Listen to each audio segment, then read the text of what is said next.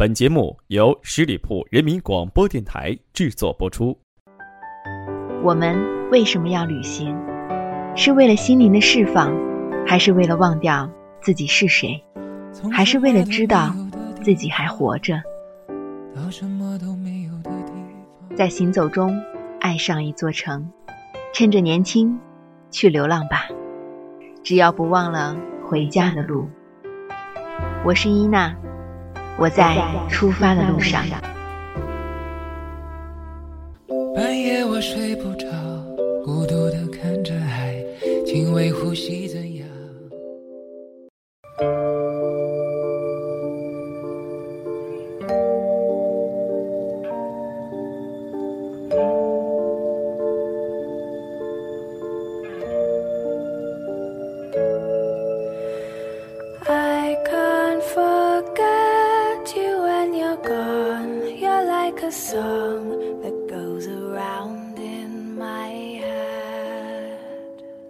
在世人的心目中，希腊是个飘动的神话，是尘世间每一个旅行者精神与物质理想的栖息地；而雅典，则是希腊的精粹。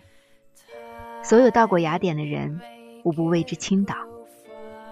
哲学家在雅典结见了真知，文学家在雅典发现了诗意的源泉，艺术家。在雅典与缪斯邂逅。罗马的一位皇帝在游览雅典时，曾万分感慨地说：“当我离开雅典时，我的泪水流成了河。”大家好，这里是十里铺人民广播电台《爱上一座城》，我是主播伊娜，非常感谢你今天的守候。在接下来的节目当中。伊娜将和你一起分享雅典，哲学、艺术和神灵共栖的地方。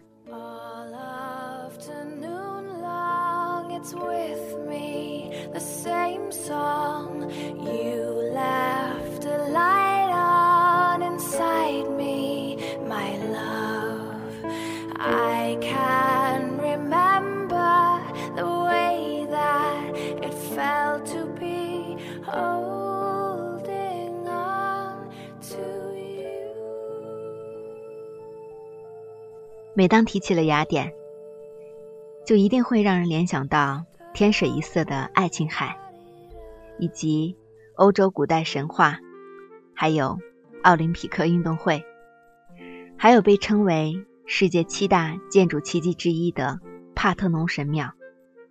雅典是希腊与世界的交汇地，对于东方人来说，这里是第一个欧洲城市；而对于西方人来说，这里则是第一个东方城市。雅典是希腊的首都，也是希腊最大的城市和工业中心。它位于希腊半岛东部的阿蒂平原，三面都环山，一直以欧洲文明的摇篮、丰富的历史遗迹而著称。学历史的人应该去雅典，因为雅典是欧洲文明的发源地，遍布了古希腊。古罗马以及中世纪时期的古迹，雅典的博物馆世界驰名。博物馆中陈列着大量的文物，生动地展现了希腊各个历史时期的灿烂文化，可以算是古希腊历史的一个小小的缩影。享受生活的人也应该要去雅典。天水一色的爱琴海，宁静的小岛，宜人的气候，令雅典。宛如梦幻般的世外桃源，淌不尽的爱情文明给予了雅典丰厚的底蕴，使这座历史名城孕育了灿烂的古希腊文化。英国著名诗人雪莱曾经说过：“我们的法律、文学、宗教和艺术都起源于希腊。如果没有希腊，我们现在还可能蒙昧、无知，与野人无异。”而希腊如果没有雅典，必将魅力大减。的确，雅典是西方文化的源泉，雅典人为世界文明的发展做出了杰出的贡献。雅典的繁荣，证明了一个民族的统一与强盛，不仅可以凭借军事力量的强大和物质财富的丰盛，而且还可以凭借哲学思想和艺术的引领，令人魂牵梦绕的雅典，曾经是人类历史上出现的真正的天堂。如果给你一个出游的机会，你会选择哪里呢？我想答案毋庸置疑。或许从一开始，希腊就成了经典与辉煌的代名词。几乎所有的希腊神话故事都将主旨指向了人类的灵魂深处，而希腊的三分之一人口就住在雅典。在一笔丰厚的遗产面前，雅典人从来不露出半点的骄横之态。他们默默地、精心守护着自己的家园。他们在现代与传统之间果断地做着抉择。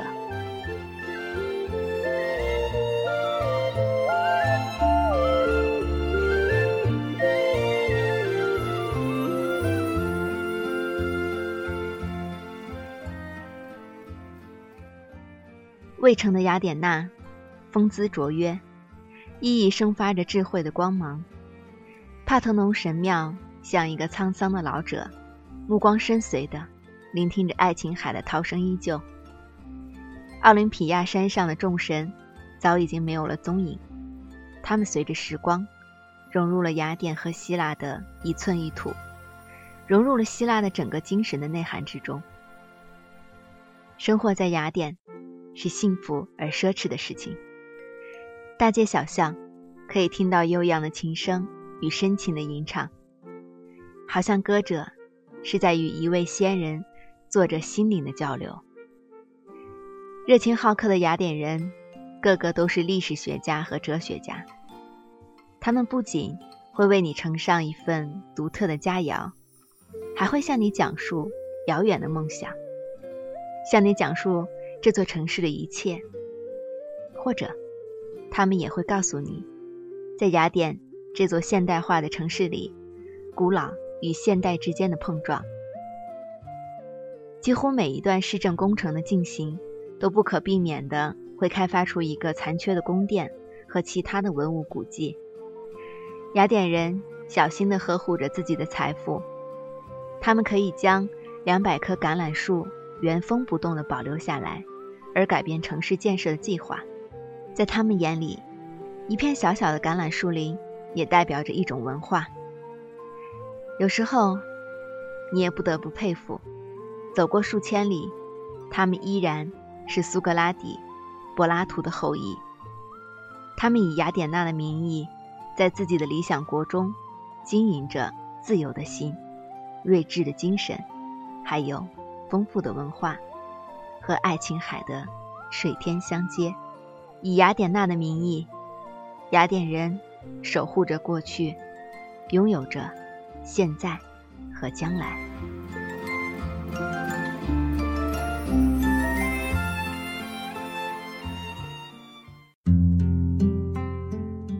用发现的眼光看待世界，用悲悯的心情体验生活，然后我们回去接着享受人生。我是伊娜，我在。回家的路上。